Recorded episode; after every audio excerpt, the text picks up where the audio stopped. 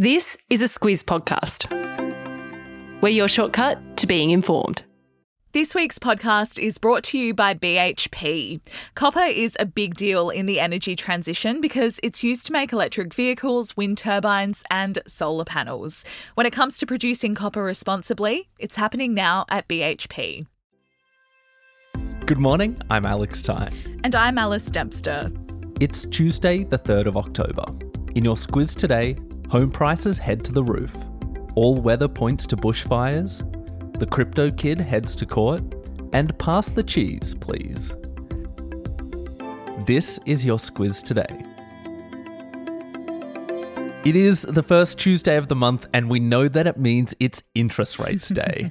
Ahead of Michelle Bullock's first decision as governor, there is some new information from the property analysts at CoreLogic, which shows that Australian house prices have grown consecutively for eight months, rising 6.6% since January.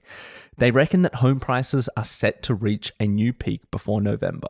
Yeah, that's right. CoreLogic says that at the end of September, the data showed that the market was only 1% below the previous peak. That was in April 2022.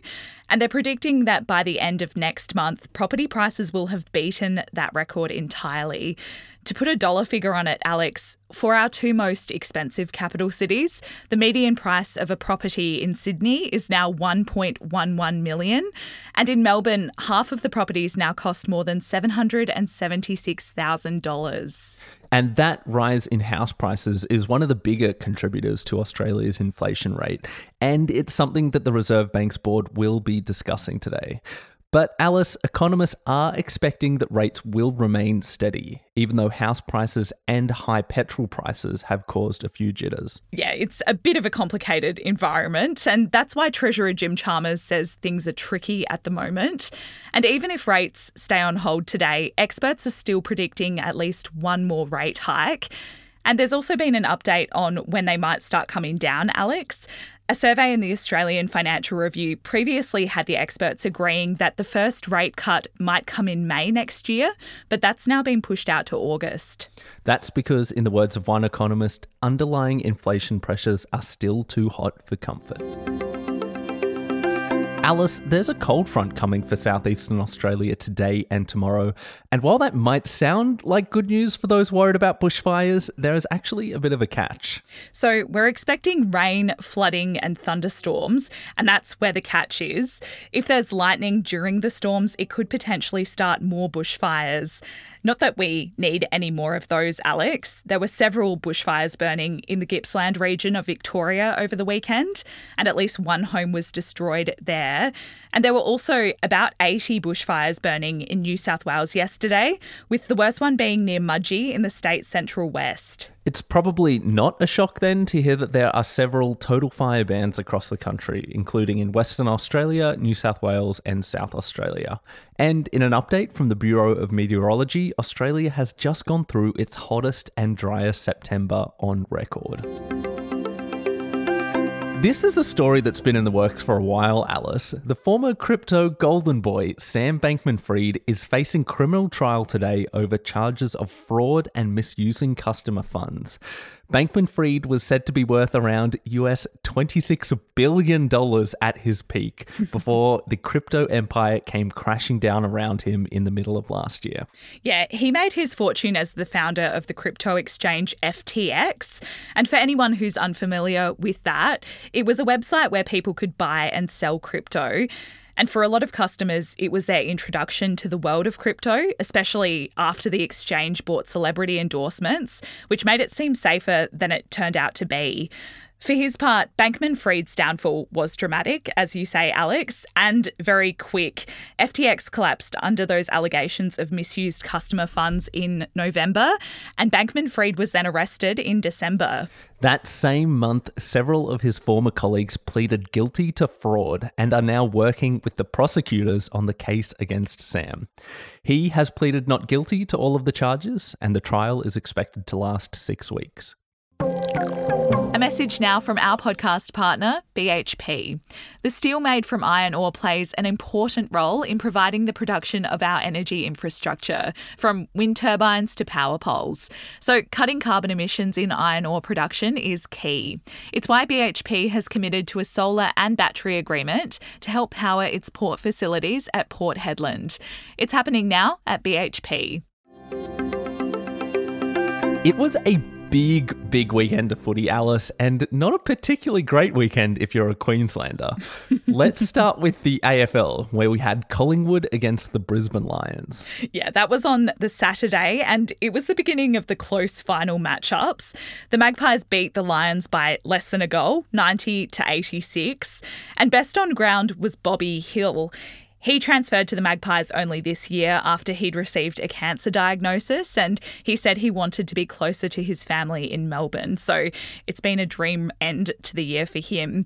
The next games and the next loss for Queensland, though, came in the Rugby League on Sunday.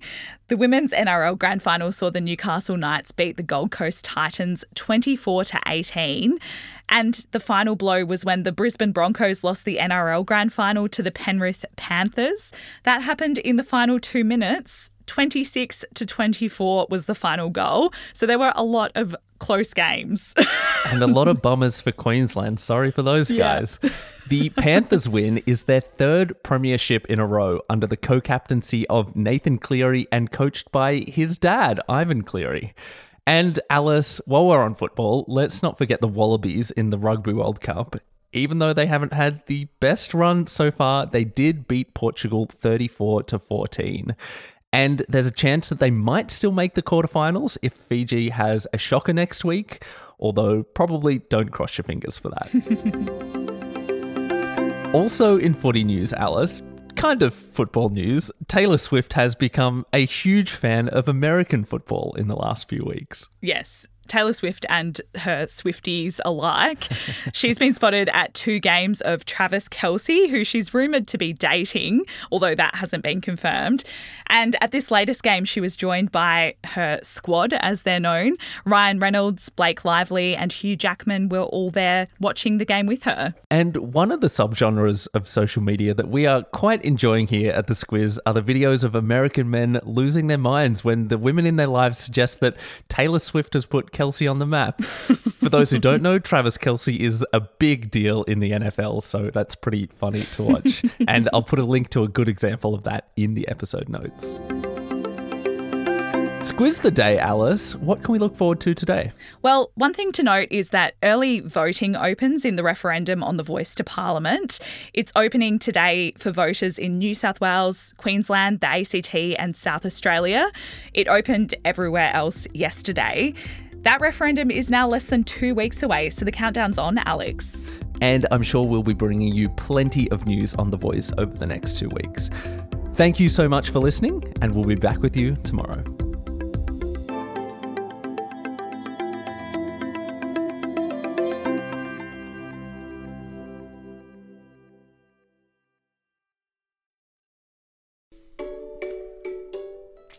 Hello, it's Bryce here from Squiz Kids.